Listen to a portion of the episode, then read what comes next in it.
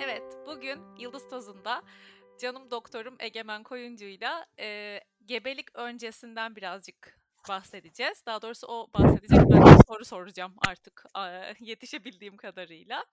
E, hani bebek sahibi olmayı tabii herkes planlı yapmayabiliyor. Bazıları şansı oluyor, onları geçiyor bu sohbet. Onlara çok fazla bir şey diyemiyoruz belki ama e, tasarlayıp en iyi şekilde kendini hazırlamak, eşiyle beraber hazırlanmak isteyenler için böyle bir e, cevap olsun diye e, çekiyoruz. Merhaba Egemen Hanım, nasılsınız? Merhaba, iyiyim. Çok teşekkür ederim. Bu arada bu benim ilk post, şey, podcast kaydım. Bizden çok, çok genelde canlı yayın karşılıklı bir şeyler ya da Tabii. video çekimleri. Bu da iyiymiş, radyo programı gibi bir şey. Evet evet ya birazcık baş, Hoşuma konuşmaya başlayınca alışıyor insan zaten böyle. evet. Bilmeyenleriniz için Egemen Hanım zaten eğer benim doğum hikayemi dinlemediyseniz orada dinleyebilirsiniz. Komik bir anımız e, oldu orada o şekilde. E, kendisi benim doktorum. E, Yağmur'u beraber doğurduk. E, o yüzden ben de en çok ona güvendiğim için tabii ki zaten bu konuları başka biriyle konuşmam düşünülemezdi. Evet Egemen Hanım ben böyle bir gel aklıma geldiği gibi sorayım siz zaten anlatırsınız. Şimdi diyelim ki beni şu an bu bölümü dinleyen birisi e, bir anne adayı, anne olmak istiyor. Bebek sahibi olmak istiyor. Ne yapsın, nelere dikkat etsin, nereden başlamalı? Biraz Gebelik konuşalım. öncesi başvuru Türkiye'de artık sık. Yani ben özel sektörde 24. yılım. Eee, giderek artan bir şekilde kadınlar daha doğrusu çiftler biraz daha hazırlıklı olmaya meyilliler. Bu birkaç bacağı var aslında. Eee, jinekolojik muayeneye geliyorlar. Jinekolojik muayenenin normal olduğunu bilmeye. Bu önemli çünkü hani gebelikte rastlantısal olarak karşımıza çıkmasındansa öncesinde bilmeyi tercih edebileceğimiz şeyler var mesela. Miyomlar olabilir. Hani gebeliği zorlaştıran ya da erken doğum düşük riskini artıran. Rahim içinde polip dediğimiz minik et parçası gibi büyümeler olabilir. Ya da bazen doğumsal anomalilerimiz var. Mesela rahimin şekilsel bozuklukları. Rahim üçgen gibi bir yapı.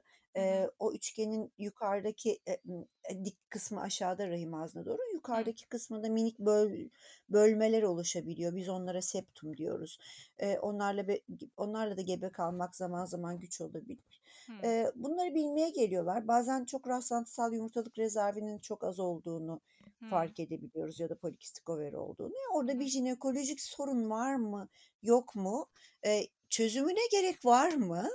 Hepsinde çözümüne gerek yok aslında. Biz çok derin değilse birçok septuma dokunmayız mesela. Polikistik overleri kendi haline bırakırız gebe Hı. kalmak için ama orada tabii yaşam biçimi değişiklikleri var. Hı. Ee, bir de tabii folik asiti herkes biliyor.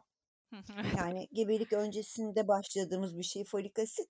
Burada hani şeyler var böyle e, çocuklar çok yaramaz oldu, çok zeki oldu. İşte folik asit çocukları bunlar. evet. Hani herkesin konuştuğu. çok iyi niyetli ve tatlı bir şey ama e, biz esas olarak şey için kullanıyoruz folik asiti. Bebeklerin 6. haftasında yaprak gibi açık embriyolar Hı hı. e, ve e, şekillenmeye başladığında e, kafatasının te- tepesinden arkaya doğru ense kökünden başlıyor. Omurga e, yavaş yavaş kuyruk sokumuna Hı. kadar kapanıyor.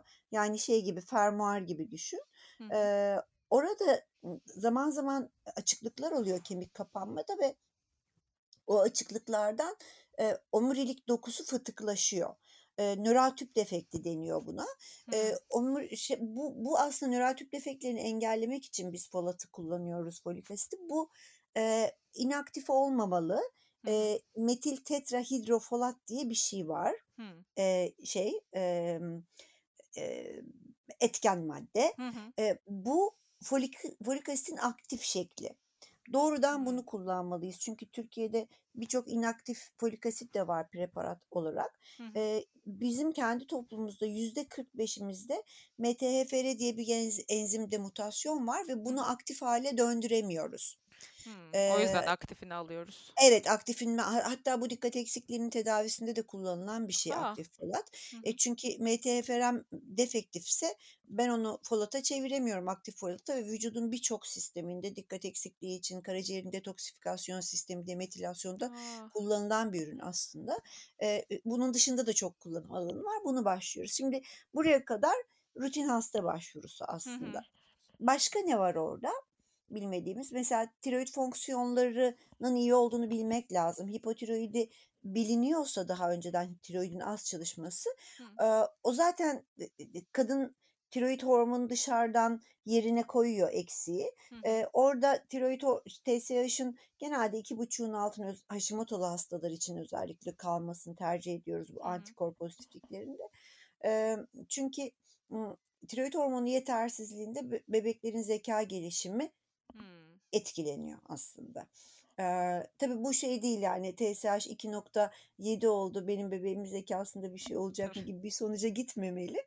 Ee, gerçekten şeyin e, tiroid hormonunun belirgin olarak eksik olduğu durumlarda çok ağır formları da olabiliyor şeyin e, kretenizm diye bu eksikliğin. Ee, bunun dışında kızamıkçık mesela bir dünya şeyi e, sorunu gebelik öncesi değerlendirmek lazım. Hı. Allah'tan rubella Heh. bakmıştık hatırlıyor Evet, musun? evet. Ee, şimdi Allah'tan yüzde seksenimiz çocukluk 85'imiz çocukluk çağında geçiriyoruz. İlla döküntülü hastalık olarak geçirmek zorunda değiliz. Üst solunum yolu enfeksiyonu ya da ishal gibi de geçirebiliriz. Ee, hiç, hiç çoğumuzun annesi hatırlamıyor bile. Hı. %85'imiz bağışık çıkıyoruz ve rahat gebe kalabiliriz diyoruz. Ee, %15'imiz hiç e, ilişiği olmamış. E, bizim korkumuz şu ilk 12 haftada yani ne kadar erken olursa o kadar ağır. İlk 12 Hı. haftada rubella olmak ciddi problemlere yol açabiliyor. Dolayısıyla o- evet onu mutlaka taramak lazım. ediliyor. Böyle, değil e, çocuklara yaptığımız rubella aşısını yapabiliriz ve iki ay alıyor bunun Hmm. bağışıklığının gelişmesi. iki ay sonra gebe kalabiliyor kadın. İşte Ee, aslında ne kadar önemli öncesinden tabii biliyor olmak tabii bunları. tabii.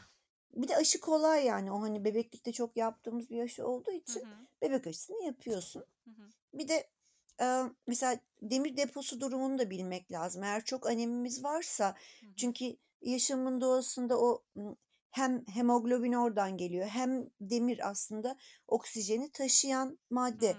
E, e, bunun uçlara e, yaşamı götürmesi lazım bütün dokuya. E, kadın için çok meydan okuyucu bir şey gebelik. Çok kolay olduğunu söylemek doğru değil. Birçok komplikasyon da olabiliyor. Değil mi? Yüksek riskli gebelikler var.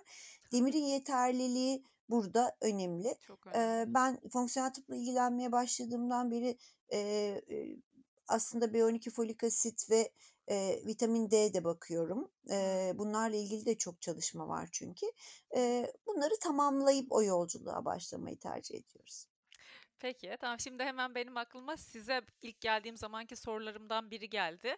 Ee, şöyle hı. bir mit var ya, e, annen nasıl hamilelik geçirmiş? Ha tamam o zaman senin hamileliğin de öyle olacak gibi bir şey var. Benim çok duyduğum. Hmm. Alakası olmadı benim yaşadığım hiçbir şeyin annemle. Annemde en basit işte preeklemsi falan vardı ama ben hep e, size her geldiğimde böyle tetikteydim ya da işte idrar tahlili falan verirken oradan bakılıyor makılıyor diye. Bu kere bu bir gerçek mi? Değil mi? Bir efsane mi? Şöyle genetik olarak e, üstlerimize benzediğimiz pek çok şey var yani bu bu bu böyle. Hı hı. E, ama ben e, anne kız karşılaşmalarının en acımasız kısmının burada olduğunu Hı düşünüyorum. hı. Çünkü bütün anneler kızlarından kendi deneyimlerini bekliyorlar. Bu tam ter, mesela ben çok kolay doğum yaptım deyip kolay doğum bekleyen anneler var. Ben çok Hı. zor doğum yaptım deyip sezaryen olsun diyen anneler var. hı. Bu iki bacak da tehlikeli bence. Hı hı. Çünkü e, anne mesela preeklamsi geçirmiş olabilir, bir- çok, pek çok gebelik kaybı olabilir. E, bir kadın bu hisle yaşıyor bütün ömür boyu. Bu çok ağır bir şey. çok Yani o da zor. öyle olacakmış gibi bekliyor. Hı hı. O yaşamın kişiye özel tarafı var ya yani Evet. aslında çok e, hani yüz güldüren, neşeli, kendi deneyimini Hı oluşturan. hı. Bazen biz çocuklarımızın kendi deneyimlerini yaşamasına Hı hı. müsaade etmiyoruz ya da bunu bir gölge altında yaşatıyoruz. Ben Hı. bunu çok doğru bulmuyorum. Ee, bir en son doğumunu yaptırdığım ım, hastam çok da tatlıdır yani çok çok da iyi dayandı. Çünkü Hı hı. 7 ile 10 santim arası, arası e, 7 saat sürdü. Yani epeyce yoruldu ama doğuracağını biliyorum. Yani hani o da çok metanetliydi biraz epiduralle destek aldık. Şimdi annesi çok doğurmuş öykü olarak anlatıyorum. Çok kolay doğurmuş özür dilerim iki çocuğunda e, ve onu bekliyor. E, daha önce muayenehanede e, eşlik hastama eşlik ettiğinde de mesela hep bunu anlatmıştı ama defalarca tabii. Yani Hı benim için önemi yok. Ben sabırlı bir insanım, dinlerim ama kız yani kız için tabii tabii korkunç bir şey yani. En son şeyde de yani doğum halinde de bu olunca birkaç defa uyarmak zorunda kaldım. İyi gelmiyorsunuz, Ay. yapmayın. Bu bu biraz zorlu bir deneyim ama u ucu ucu güzel olacak. Hakikaten hı. de doğurdu bitti ama şey konusunda haklısın. Yani, e e herkesin kendi deneyimini yaşama özgürlüğü var. Eee, riskler nerede geliyor? Mesela anomalili doğum öykülerinde. Ya, bunları konuşmalıyız. Mesela Hımm. ailede Down sendromu E, var. tabii zaten yani onlarda zaten konuşuluyor olması lazım en baştan değil mi bunun? Evet, yani onları daha çok, işte, şey yapıyoruz. Eee, genetik anomaliler, yapısal Hımm. anomaliler yani mesela böbreklerde polikistik böbrek çok genetik geçişi yüksek bir hastalıktır. Down Hımm. sendromunda eğer, anne ya da babada translokasyon taşıyıcılığı varsa bunun tespit edilmesi önceden lazım, değil mi? Kan hastalıkları var mesela. Talaseminin majör formları var. Yani pek çok örnek var. Bu açıdan benzerliği daha daha bilimsel tabanlı aslında benzerliği sorgulamak doğrudur. Genel Ama hisler hatlarıyla açısından değil. Mesela benim de annem ben bana yansıtmadı çok şükür bunu ama kendisi, işte, preeklemsiz olduğu için ve onların zamanında tabii bu önden bakılmadığı için 27 tansiyonla doğurmuş beni ve, işte, sonra yoğun bakımda kalmış falan. Ben bu hikâyeyi zaten biliyorum ama ben hiç, ya, hiçbir gün bile şey, ben de böyle bir doğum yapacağım diye düşünmedim. Acaba çıkar mı bende diyordum.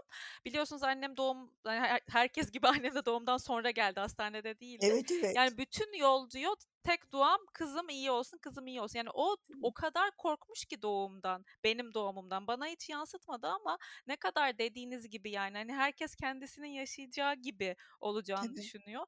Oldukça da zor bir şey onun için de yani arabada geliyor kızı doğumda, ne olduğunu bilmiyor falan. İşte o şefkat, Evet. aslında şefkat dolu bir duygu. Yani Tabii. kolay doğurduğu için çocuğunun kolay doğurmasını dilemek de şefkat dolu bir duygu. Eee, eee, bu arada preeklampsinin Evet. önceden tanısı yok. Preeklampsi bir ani gebelik komplikasyonudur. Yani evet, bazen o gebelik sürecinde onun geriyor olduğunu tecrübeli hekimler hisseder, bilir ama çok hızlı gelişebilir Gizem. Yani anneninki biraz daha Ha. akut bir şeydi. O 27 Hımm. tansiyon da tabii çok iddialı gerçekten şey, komplikasyonu yüksek bir şey. Ben onun kaygısını böyle, eee, bütün kalbimin içinde hissediyorum, Hıı. yani neler hissedebileceğini. Bu arada tabii bu konuşmada anneler haksız yo şeyi çıkmasın. Çok haklılar. Bir kere Sadece yani baskı unsuru olmasın. Evet, evet. Bir kere zaten, hani, konuştuğum kişi de bir kız annesi aynı zamanda Egemen Tabii, Hanım. Yani evet. öyle lütfen öyle bir yerden dinleyin dinliyorsanız. E, tabii, bir şey hissediyorsun ya, yani o bir olumsuzluk yaşadığında onu sen yaşamak istiyorsun. Evet, Yani onun tabii. başına gelmesin de benim gelsin diyorsun. Yani bunun, hani, kızı erkeği de yok aslında hı. ama, bi biraz anne olmak zor bir tecrübe, o kesin. Yani benim yaşamımda, eee, bu kadar sorumluluğun altında, eee, en kaygılı yaptığım şey annelik. E, şimdi bir de uzakta olduğu için daha zor. Ah, evet, evet. Allah anlıyorum kavuştursun çok, annelerin hepsini anlıyorum yani ama işte birazcık hepimizin şey, alana ihtiyacı var. Evet. Peki demin, eee, Down sendromundan bahsederken aklıma şey geldi, bunu biz de yaşamıştık çünkü. Şimdi bir de çok gündemde ya SMA konusu. Bir Evet, evet. SMA testi gibi bir şey ben yaptırmamıştım ama var diye konuşmuştuk. Ben neden Evet. yaptırmamıştım? Kimlerin yaptırması gerekiyor? Bu test nedir? Şu an eminim merak ediyordur çünkü dinleyen insanlar da. SMA'lı çocuk sayısı Türkiye'de sanıldığı kadar çok değil ama çok ızdırap verici bir şey. Yani, hani, insanın, eee, hani, pek çok sağlık sorunu bu kadar yıldan sonra benim bile nasıl yaşıyor küçücük çocuklar ya da insanlar, değil mi, yetişkinler? Bu bu kalbimi çok acıtan bir şey. Evet. Sadece, eee, devletimizin ekonomisi ne yazık ki, eee, 2.500 kadar çocuk var, hı. ortalama. Yani bu çocukların tedavisini üstlenecek kadar iyi değil ya da tercihi değil belki de. hı. Aslında buradan geliyor mesele. Yani tedavi edilebilir bir şey çünkü SMA. Hı hiçbir zaman Down sendromu kadar sık değil. Yani şöyle düşün, 35 yaşta 200'de 1 Down'lu bebek doğuruyoruz biz. Yü tam Tabii. 40 Hı hı. yaşta 100 gebelikte 1 doğuruyoruz. Oh. Yani total çoğunluğu anne karnında tanı artık çok yoğun olduğu için Hı hı. e, biraz daha sayıca nispeten az gözükseler de Türkiye'de anomali çocukları çok sokağa çıkarmıyor aileler. Hı hı. Daha az çıkıyorlar. Görmüyoruz belki ortalıkta. Eee, yine de e, devlet bir e, Ankara Belediyesi başlatmıştı ilk hatırlıyor musun? Devlet e, e, genç çiftler için Hı. m, bir takım ölçütleri var. Daha önceden çocuk sahibi olmuş olmamak gibi. Hı hı. Böyle bir şey başlattı tarama. Hı hı. Özel laboratuvarlarında hepsinde bakılıyor. Hı hı. Ama bunu mesela tiroid bakmak gibi, rubella bakmak gibi bir e, rutin indikasyonu yok. Yani öneririz ama Hı hı. e, şart değil. Bizim düzenli yaptırdığımız hastanın ne bileyim kızamıkçık bağışık olduğunu bilmek iyi bir şey. Tiroid mutlaka düzeltilmeli işte kan sayımı iyi olmalı gibi rutinler e, bizim guide yani dünya guideline'larında oluşturulan gebelik öncesi başvuru rutinleri. SMA henüz böyle değil. E, bütün dünyada farklı coğrafyalarda daha yoğun görülen e, problemler var. E, SMA için şöyle düşünmek lazım. Aile öyküsünde kuvvetle muhtemelse evet yapılmalı. E, ama kişisel kaygımızsa e, ve bunun için bütçemiz varsa evet Hı. tabii ki yapılabilir. Hı. Ama buna çok zorla bütçe ayıracaksak e, Gerek bir yok. rutin öneri olmadığını e, söyleyip belki içini rahatlatabiliriz. Anladım. Tamam. Eee, peki şimdi evet sırada böyle testler yapılsın dedik. Ben şimdi aklıma şey hı. geldi. O kısmını sormak istiyorum. Yaşam tarzı olarak eee, anne ve baba adayının gebelikten önce yani bu çocuk meydana gelmeden önce nelere dikkat etmesi gerçekten önemli? Hani tercihen hani o da iyi olur gibi değil de hani bunlar hakikaten önemli dediğiniz neler var? E, aslında gebelikte de seninle şey yaparken biz takibi yaparken beslenmeden hep çok bahsetmiştik. Bence e, buzda, buzdağının altındaki büyük alan burası. Hı hı. E, dünyada çok büyük bir kirlilik var aslında biz sanayiye dost, doğaya düşman olalı çok oldu ve Hı hı. e, toprakta, havada, suda her yerde çok ciddi bir e, zehirlenme aslında öyle tar- tabir edeceğim. Çünkü bunların arasında tarım ilaçları var, yabani ot ilaçları var, gıda koruyucular var. İşlenmiş gıdayı çok seviyor bütün dünya Hı mesela. hı. Emm, pest bunun dışında e, ağır metaller var mesela değil mi? Yani Marmara şu anda civa açısından felaket halde. Evet. Havadan kurşun alıyoruz mesela. Sigara var, kadmiyum, Hı hı. e, ağır metal. E, arsenik var. Mesela pirinç Evet. arseniği içer. Yani pirincin Evet onu mesela duydum. pişirilmeye hazırlanması için ciddi bir efor sarf etmek lazım. Şimdi bütün bunları düşününce e, yeni doğan e, anne karnından çıktığında acaba kimyasala maruz kalmış mıdır? Değil mi? Evet. E, kordon kanında bir yeni doğanın 287 tane kimyasalla doğduğunu biliyoruz. Değil mi? Küçücük bir bebek için ne kadar ağır bir yük.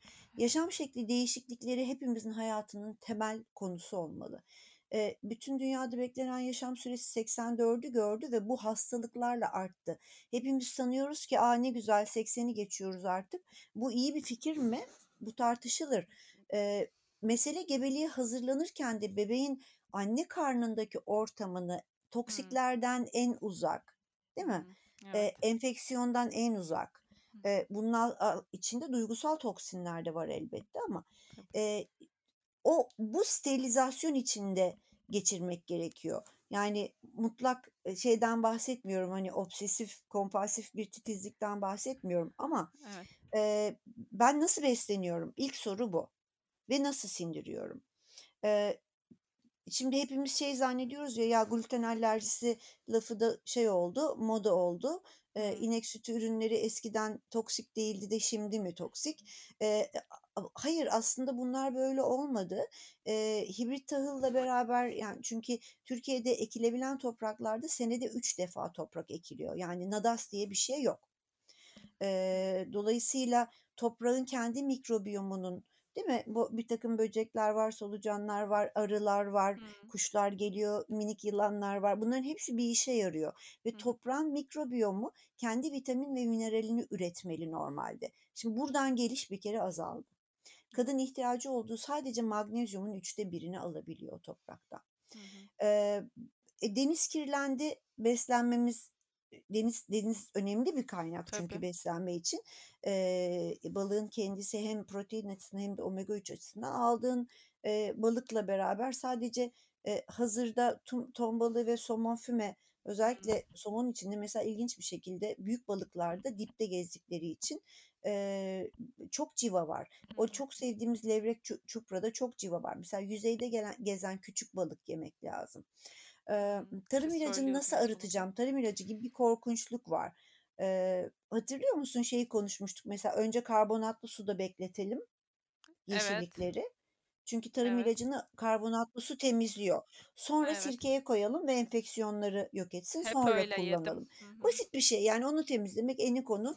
Belki de 15 dakikamızı alacak bir şey.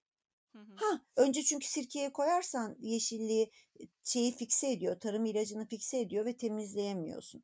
Eee, gluten, eee, eski tahıllar A! yani atalık tohumdan bu yana gelen değişimde, eee, aslında tohumlarda gluten çok arttı şeyin içinde, tahılın içinde.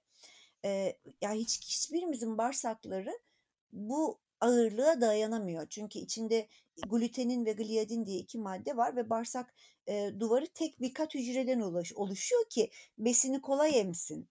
Değil mi? Yani hı. damar da tek kat hücre mesela. Cilt bile 6 kat.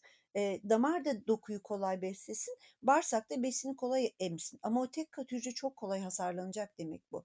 Glutenin saldırısı ve bize ait olmayan bir anne sütü olan ineğin sütünün saldırısı, eee, o küçük, eee, bağırsak hücrelerini çok hasarlıyor. Bu durumda geçirgen bağırsak oluyoruz ve kana aslında dışkıyla atılması geçen gereken toksinler de Toksin. kana geçiyor. Toksin çok ağır bir şey hepimiz için, özellikle çocuklar için. Bunların sonuçları ne?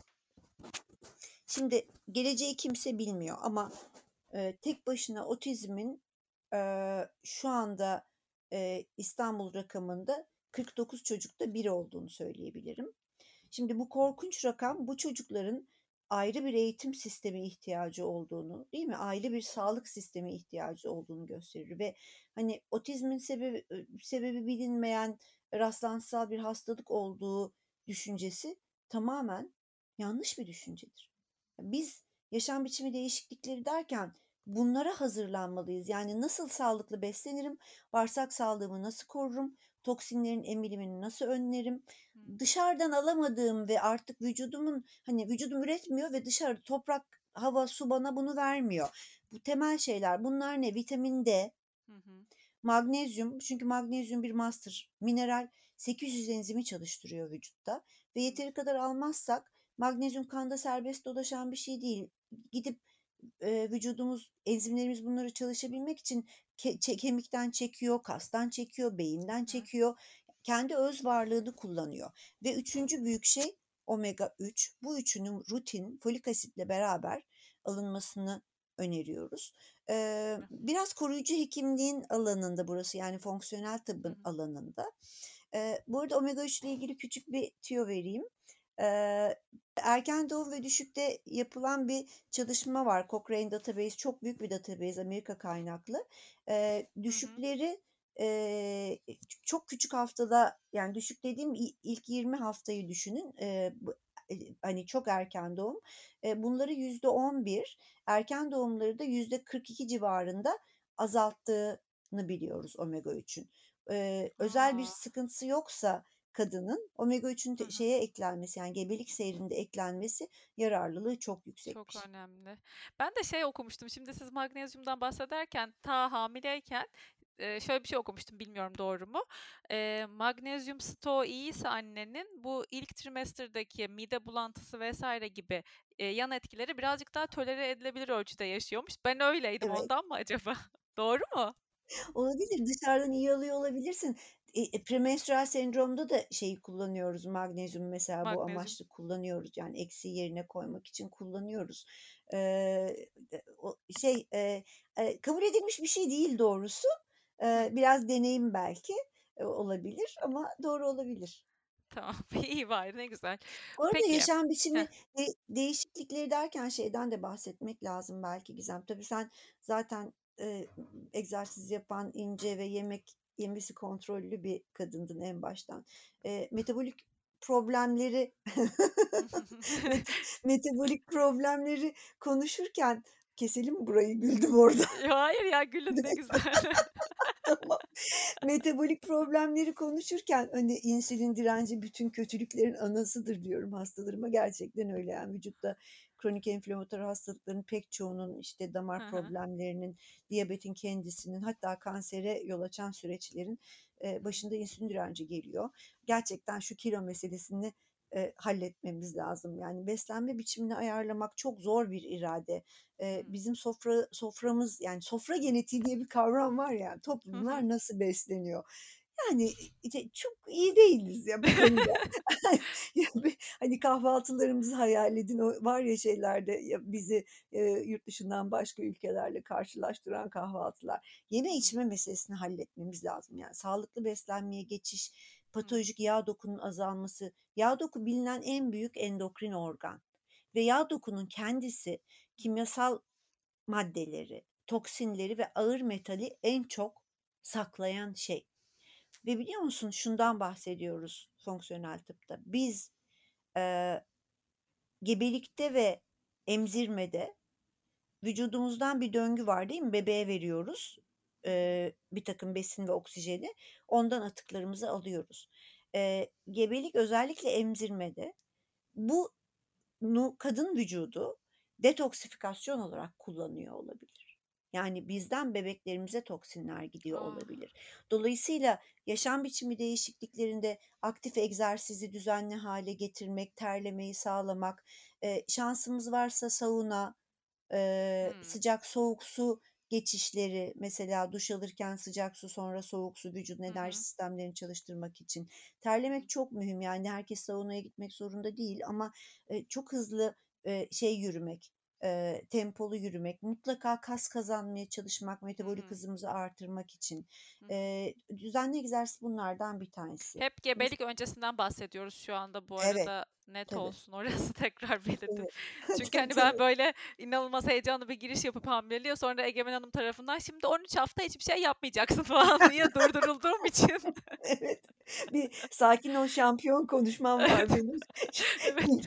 ya çok tatlı. Kadınları da bayılıyorum. Mesela hiç egzersiz o güne kadar yapmamış ama e, artık mesela bu bunun zamanı geldi gibi hissediyor. Halbuki bunu böyle yapamayız yani vücut bu Evet. kadar zorla bir anda gelemiyor. Çünkü hani bazı şeyler de var yani bir takım antrenörlerin de beklenti düzeyi yüksektir ya yani çok erken hani işte ağırlıkla squat yapalım falan gibi şeyler ya böyle bir yüklenemeyiz kendimize. İlk 12 hafta hiçbir şey yapmayı tercih etmiyoruz aslında yürüyüşler dışında. Hı hı. Pilates, e, yoga olabilir bu arada yani eski yoga bilenlerle tecrübeli, tecrübeli Evet. ekiple 9 Öyle hafta sonrası demiştiniz. ben evet izin veriyorum ama pilates için hocalar da korkuyorlar. Yani hani çok çok mantıklı değil ama Doğru. yürüyüş her zaman mantıklı. Peki, Sigara şey konusu da mühim. Ya onu artık söylemeye gerek bile yok herhalde Evet, yani. evet yani bir Gerçi var belki de. biraz var ya yani sigarayla yani çok vicdanlı insanlar şu, şu, şu o konuda kesin yani hiç kimse bu bunu hani bile bile sigara içiyor falan çok agresif bir tutum bu bunu asla hiç kimseye söylememek lazım ama addiction kötü bir şey yani Evet. bağımlılığın kendisi çok zorlayıcı olabiliyor o yüzden gebe kalınca bırakırım demeyip öncesinde Tabii. e, bırakabilmek bırakamıyorsak yardım alarak bırakabilmek yani ama bunu etrafımız bizi ne kadar yargılıyorsa zorluyorsa suçluyorsa bunu daha çok yaparız. İnsan Evet. psikolojisi Her bu. O konuda. yüzden evet üstümüze birbirimizin üstüne basmamamız lazım. Evet. Tabii bu aynı zamanda işte alkol kullanımını sınır yani e, azaltmak e, onlar için de geçerli değil mi? Tabii tabii Yani tabii. hepsi bir tabii, bütün halinde. tabii. Ne kadar önden kontrollü bir şekilde azaltılırsa o kadar iyi. Kafein de öyle mi peki Ee, doktorcuğum? ya kafeinle ilgili aslında gebelikte yasaklanır, içilmemeli gibi net bir bilgi yok. Oradaki şey şu, kafein adrenalin salan bir şey ya. Hı hı. Yani böbrek üstü bezinden aslında adrenalini bir anda patlatıyor ve gözümüz açılıyor. Hani kahve içmeyen içmeden güne başlamayanlar Evet. Eee, şimdi orada şöyle bir şey var. Çok kahve içtiğimizde bunu böbrek üstü bezi yapıyor ama tükenişe gidene kadar yapıyor ve fazla fazla adrenalin bizim için sonradan eee, çarpıntı, kaygının artışı, stresi yönetememek Evet. Gibi pek çok şeye yol açıyor ve artıdan art- arkasından bu böbrek üstü bezi yol ağının kortizol yüksekliği geliyor. Yani kahve genel sağlık için bir, bir dozda alınması Hmm. gereken bir şey. Yani gebelikte de ben kahveyi yasaklamıyorum ama mesela ritim bozukluğu olan kadınlar var. Hmm. E, e, e, da kafein evet onlara iyi gelmiyor. Mesela uyku problemi olanlar. O zaman sabah bir tane içelim, öğleden sonra hiç içmeyelim diyoruz. Hmm. Emzirmede kahve içinde bebeğin sesini dinlemek lazım. Onları uyandırıyorsa, hani çocukların uykusunu engelliyorsa, gereksiz sinirli ya da ağ- ağlıyorsa bebek, o zaman "Hmm, ben ne yaptım? Belki yeşil çay dokunuyor olabilir mesela. Tabii. Onlar da şey ya kafeinli Tabii çaylar ya. hepsi Belki kafein. kahve olabilir diye onları düşünmek lazım. Gebelik öncesi için de ama yine de hani böyle eğer çok tüketiliyorsa gebelik öncesinde de böyle vücuttan onu azaltmak e, et, iyi olur mu? Tabii genel sağlık için. Biz Tabii. yani biz Ben şeyi fonksiyonel tıpta hatırlıyorum. kahvenin hep kısıtlanmasını istiyoruz yani. Gizem şey var. Mesela 4 kap ka- Türk kahvesi fincanından bahsetmiyorum. Yani büyük maglarda e, 4 tane içiyorum diyen istatistik yapmıştım ben. Hastalarımın ciddi bir çoğunluğu var. Yani çünkü herkes beyaz yaka özellikle pandemiden beri masa başı oturuyorsak e, elimiz çok da ıhlamura gitmiyor. E, Çünkü Tabii uykumuz evet. geliyor. Eee, o yüzden de genel sağlık için de bunu yapmak lazım. Hani o alışkanlıkları sil baştan dürüstçe, sakince konuşmak lazım. Evet. Ben şeyi hatırlıyorum. Ben de çok ya o kadar kahve içmiyordum da sizle şeyin pazarlığını yapıyordum. WhatsApp konuşmalarımız duruyor. Peki şimdi siz bana gün aşırı iç demiştiniz ilk 12 hafta içinde de. Peki şimdi mesela Türk kahvesinin kafein oranı düşük ya. O yüzden ikinci bardağı içebilir miyim falan diyor. Ya o pazarlıkları da seviyorum. Şimdi çok çok da tatlı hastalarım var. Şimdi 40 yaşında gebe kalan bir hastam var. İlk dört soruyu söylüyorum. Birazcık araya neşe katalım. İlk dört soru şu. e, sigara içiyor. E, kaç tane sigara içebilirim dedi. Yani bırakıp bırakmamayı tartışmıyor bile benimle. Sonra sonra dedi ki e, e, ne kadar alkol alabilirim?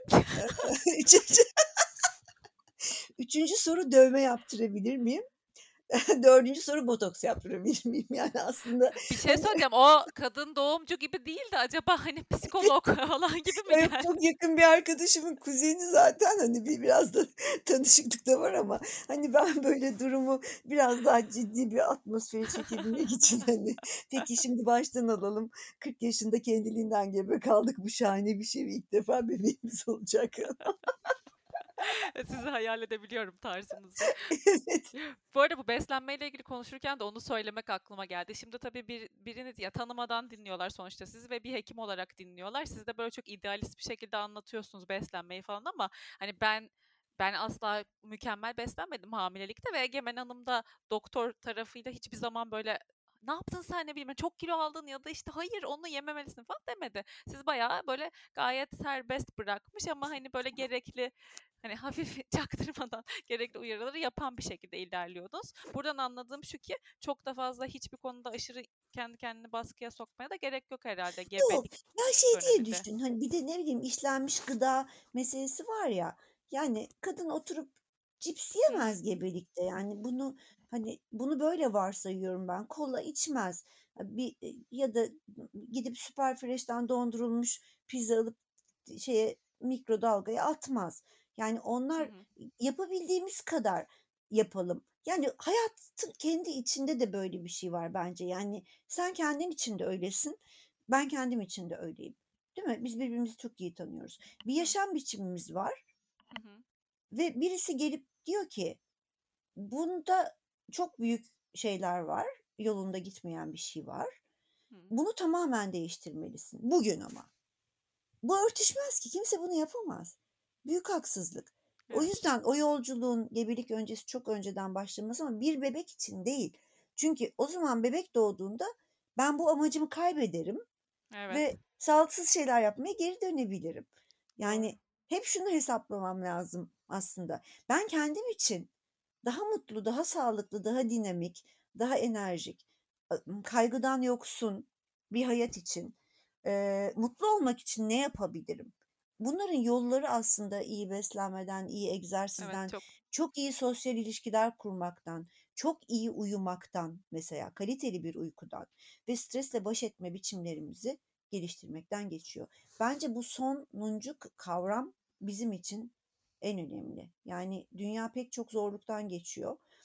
Bizim coğrafi konumumuz ve, hani, ülkenin kendi içindeki dinamikler yüzünden hepimiz şu anda büyük güçlükler yaşıyoruz. Yani bunları değiştiremeyiz. Sebebi biz değiliz bunların Evet. ama bunlarla baş etme yöntemlerimizi oluşturup, eee, onların devamlılığını da sağlamalıyız. Bu bile var mesela şey gebelik öncesi hazırlığın. Değil mi? Huzurlu kadınların huzurlu gebelikleri oluyor gibi düşünmemiz lazım. Evet. Eee, gerçekten evet, hep de böyle böyle şeyler de duyuyorum ben. Yani genelde hikâyesi daha rahat, huzurlu olan insanların çok ekstrem bir şey olmadıkça hamilelik süreci de iyi geçiyor diye duyuyorum. Gördüğüm kadarıyla ve de etrafımda. Orada şeyde mesela eee, yetişkinlikte sağlığı sorgularken, eee, fonksiyonel tıpta, eee, şuradan başlıyorsun. Anneniz nasıl bir gebelik geçirdi? Bu sırada gebelikte onu zorlayan mesela zor bir evlilik, zor bir eş modeli, eee, evde zor bir kayınvalide var mıydı? Nasıl beslendi? Yani bir Hımm. bir şeye uğradı mı? İstismara uğradı mı gibi bir sert bir soru bile var orada. Siz nasıl doğdunuz? Zor bir doğum muydu? Ne kadar anne sütü aldınız? Çocukluk çağınızda çok antibiyotik kullandınız mı? İşte sonra Hımm. başlıyorsun ilk 10 yıl, 20 yıl, 30 yıl yaşamını nasıl geçirmiş, ne kadar antibiyotik almış, kaç tane ameliyat olmuş, işte doğum sayısı, gebelik kaybı varsa o mesela. Gebelik kayıpları da travmatik. Bütün bunları ta ilk baştan soruyorsun. Yani uzun görüşmeler gerekli bu anlamda. Böyle kısacık kısacık karşılıklı konuşup da işte aşınız, rube kızamıkçık aşınızı yapalım, bağışıklı değilsiniz, tiroidinizi de düzeltelim, siz şu folik asitin aktif formunu alın, gebe kalın, gelin. Eee, biraz daha başka başka şarkılar söylememiz lazım bizim gebelik öncesi. Çok minik bir şey daha soracağım. Bu da hep aklımda çünkü ben hı. böyle arkadaşlarımla konuşurken de hep bunu, hani, çocuk düşünen birileri varsa söylüyorum. Yani biz hep anne üzerinden düşünüyoruz. Tabii ki çok majör bir kısmı anne de. Ya gebelik öncesi babaların da dikkat etmesi gerekmiyor mu? Beslenmesine, Evet, hayat tarzına. A, şimdi çok dışladık değil mi babaları? Hayır, sadece siz değil, genel olarak insanlar hep algıda, hani, sanki anne tek başına kendine iyi baksın hamilelikten önce de okay gibi de, e, nasıl yani %50 gelmiyor mu babadan da sonuçta? Sağlıklı gelmesi Eee gerekmiyor mu? Ya, şöyle, paternal faktör faktör deniyor ona, yani, aslında tıbbi olarak, eee, evet, babadan da gelebilecek ge genetik taşıyıcılıklar var. Şimdi genetik hastalıkları engellemek mümkün değil, o Hı hı. anlamda söyledim. Yani, biz bütün bu önlemlerle Down sendromu sıklığını azaltamayız, değil mi? Tabii. Hı hı. Eee, ama şöyle, taşıyıcılığını bilirsek çiftin sağlıklı embriyo seçebiliriz. Hı Mesela hı. böyle yaklaşımlar var. Ama, işte, ailede güçlü genetik geçişli, eee, hastalıklar var. Mesela bütün ailesi diyabet Adamın ya da kadının, değil mi? Hı. Ya ya da bütün ailesinde kalp krizi geçirmişler, hipertansiyonları var. Elbette babanın da yaşam biçimi önemli. Eee, Hımm. bir de bak o yolculukta sen bir kendine yaşam biçimi belirledin kadın olarak. Değil mi? Beslenmeni düzenledin, hareket ettin. Hepsini yalnız mı yapacağız biz bunların? Hıh. Değil mi? Ya, baltalanırız. Yani öteki taraf, karşı taraf, ç hepimizin istediği gibi Nutella'yı Nutella Evet. kavanozuna kafayı gömmek mesela çok güzel bir şeydir. Yani böyle yaşamak istiyorsa o zaman aynı sofrayı Zor. paylaştığında bir şey, meydan hı. okuyan bir şey ya da mesela sen sigarayı bıraktın ama, eee, eşin hâlâ sigara içiyor ve o koku senin aklını başından alıyor. Bu bir bağımlılık, kimseyi Hı hı. suçlayamayız bunun için ama düzelmeye çalışan bir yaşam biçimi var. O ikisi beraber gitmezse çok zor bu Evet, mesele. müşterek olacak o zaman. Müşterek olacak. Aynen. Evet. Bir de bu sefer de şey de oluyor mesela kadınlar çok kilo alınca adamlar da alıyor ya biliyorsun işte kadın almış 10 kilo, adam da almış en az 8 kilo. Şimdi Evet. orada sofrada sorun var yani onu onu ben hep Bir şey konuşuyorum söyleyeceğim. Eee, ben sürekli şaka yapıyorum. Siz tabii Tufan'ı görmediniz bayağıdır. Eee, doğum Ha kilolarını veremedi Tufan hâlâ. Ciddiyim. Ama Tu Tufan zayıf bir adam olduğu için o kârda biliyorsun. Aynen ama ya inanılmaz bir şey. Nasıl yapıyorlar bilmiyorum. Nasıl anneyle beraber kilo alıyorlar? Hadi aldın nasıl veremiyorsun Nasıl anlamadım veremiyorsun? Ama orada şey de var ya bü büyük, eee, ebeveynlerimiz de bizim ebeveynlerimizin sevme biçimlerinden bir tanesi yemek yedirmek bize. Aynen, Yani evet. o bi onunla da bir ilgisi var onun. Yani o gittiğimiz zaman mesela bazen şey oluyor hastalarım şimdi diyorlar ki "Ya biz 1 ay yazlıkta kalacak diyor kalacağız." Diyorum ki "Aman." Eyvah. Çünkü akşam 5 çayı var mesela. Tabii canım, En of kötüsü simit, beyaz peynir yeriz. Evet. Peki. Ya, çok güzel de bir sohbet oldu ama çok da şey yapmak istemiyorum. Hem sizin çok vaktinizi almayayım hem de böyle estağfurullah çok keyifli. istediklerini alabilmiş olsunlar. Şimdi sadece ben çok şey gözle, hani, böyle çok inanılmaz kesin yanlış yapıyorum falan diye dinleyen birisi varsa diye pat pat şu konuşmadan 2-3 tane şeyi netleştirmek için soracağım. Diyelim ki hamile birisi dinliyor ve cips yedi. Ne olur? Hiçbir şey olmaz değil mi Egemen Hanımcığım? Tadabiliriz, hiçbir şey Tamam, olmaz. okay. Aynı Tadabiliriz. şekilde, işte, kolaydı, Evet. nutella'ydı falan bu örnekler Evet. tamamen sürekli yapıldığı zaman tehlike arz eden bir şey Yani alışkanlık olduğu zaman ama Tamam. tadabiliriz. Yani Tamam. özgür pazar kahvaltısı diye bir kavram var benim hayatımda. Şimdi Hıı. ben inek ürünleri ve gluten yemiyorum Hı çünkü hı. bağırsaklarım çok ha hasarlandı. Yani şeyle hiçbirine alerjim yok aslında ama onların kendi agresif şeyi, Hıı. proteinleri yüzünden sindirim güçlüğüyle artık hayatımdan çıkardım. İşte 3,5 yıl oldu. Ama pazar günleri benim günüm. O gün dostumu ben belirliyorum. Yani pazar günü simit yiyebilirim. İstediğim kadar peynir yiyebilirim. Oh. Nutella yiyebilirim. Yani bu bu özgürlüğü vermezsek hayat çok güç. Bunu kastetmiyorum tabii. Yani tadımlık yapabiliriz her şeyden ufak ufak ama o o bunun yani sürdürülebilirliği olmaması lazım orada. Hıı. Tabii, tabii. Tamam, peki. İyi.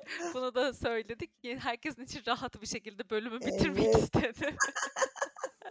Ya, şeyde de öyle bazen mesela egzersiz eee, konuşuyoruz ya. Hı hı. Mesela haftanın 2 günü pilatese gidiyor kadın, 2 gün de evde yapıyor. İşte her gün de 10.000 adım çok iddialı bir şey. Onu mutlaka söylemeliyiz. Lütfen arkadaşlar hiç kimse günde 10.000 adım atması gerektiğini Evet. düşünmesin. Yani bu çok büyük performans anksiyetesi diye bir kavram var psikiyatride. Yani bunu yapmam lazımın kendisi yapmaktan daha zordur. Ya, bıraksak yapacağız. Evet. O yüzden yani 5.000'i bir atalım da. Yani Evet, 7.500 de şahanedir ama 5.000'i atalım. Evet. Yani bunu böyle söylemek lazım. Yani bütün baskı faktörlerinden uzak durmak lazım. Ama şöyle oluyor kadın mesela. Ya, bugün ben 300 adım atabildim ya da ne bileyim 800 atabildim. Evet. Olsun ya 300 1'den iyidir. Evet ya, Yani kesinlikle. abartmayalım yani. Bunların hepsinde o. Ben de diyorum ki bazen yani bunun için kendinizi sıkıştıracağınızda gidip gidip boş zamanlarınızda yatıp tavana bakın. Sevdiğiniz bir kitabı okuyun. Ya. Bebek bebek dergileriyle ilgilenmeyin. Yani size dayatılan bir anneliği Evet. oluşturmaya çalışmayın. Arkadaşlarınızla buluşun. Ya, kız buluşmaları şahanedir. Sosyalleşmek bundan daha iyi bir şey. O Evet. yüzden ne kadar baskı varsa o kadar sorun var. Evet ve kesinlikle şu an şu siz şunu söylemişken belirtmek isterim ki bebek dergisi falan okuyarak olacak bir şey değilmiş bu. Hani okuyarak falan olacak bir şey değilmiş. O yüzden ben olsam şimdi aynen şu anda elimdeki bütün bebeklerle ilgili şeyleri bırakırım. Önümdeki yola bakarım ama doğunca zaten ister istemez her şeyi görüp öğrenmek zorunda kalıyorsun. O yüzden Bebek sana öğretiyor bir de. Biz Evet. zannediyoruz ki standart küçük yaratıklar dünyaya geliyor ve Aynen tek onlara tip gibi böyle. Evet. İşte onları şöyle yapmalıyım, böyle yapmalıyım, şu saatte ağlatarak uyutmalıyım falan. Bunların hepsi beni Evet. çok korkutuyor. Yani o bilindik dayatmalar ya da zorlamalar. Çok kötü. Eee, ben kendi bebeğimi büyütürken de yani Derin şu anda 20,5 yaşında oldu. Hı. Üniversitede artık ama, Hı hı. eee, kendi bebeğimi büyütürken de Derin bana onun nasıl bakmam gerektiğini kendi o sessiz diliyle anlattı. Ben onu anlayarak annesi olabildim Ne ve, kadar eee, geri değerli. dönüp bakıyorum, eee, hayatta pek çok zorluk yaşamışımdır. Hani, eee, e eğitim sürecim yani ben, eee, annem babam öğretmen, Anadolu'nun bir köyünde doğdum. Oradan oradan buraya gelene kadarki yolculuğumu düşünüyorum. Hı hı. Eee, yaptığım en harika ama en zorlu yolculuktu. Ama ben kızımdan çok şey öğrendim. Yani çocuklarımızı konuşmasa da dinlemeyi Ne unutmamamız kadar değerli tabii. Evet. Bu hikâyenin bu Anadolu'dan çok güzel girdiniz. Keşke tam cümleyi aklımda tutsam. Oradan bağrından kopup gelen doktorun hikâyesi için yıldız tozu saçan kadınlardı. Egemen Evet, en bölümünü bekleyin. zamanda yapalım. Tamam. Bunu çok istiyorum yapmak Ben de, mutlaka. ben de O ya. koşu o kendi akışında öyle gidiyor ki bazen diyorum ki not mu alsam acaba tarih tarih sonra yok diyorum öyle. Kendi Koparım geldiği gibi gibi. Evet, Evet. en kısa zamanda yapalım. Tamam. O zaman çok hem dinleyenler adına hem kendi adıma çok teşekkür ediyorum size bu kıymetli bilgilerden dolayı ve ayırdığınız zamanınız için. Ben çok Eee teşekkür ederim. Çok şey, şahane bir akşam oldu. Çarşamba günleri çalışmıyorum ben. Ve çok da dinlenmiş konuştum. Eee, umarım hepinize çok yararı olmuştur. Çok sevgiler herkese. Çok teşekkür ediyoruz. Hoşça kalın.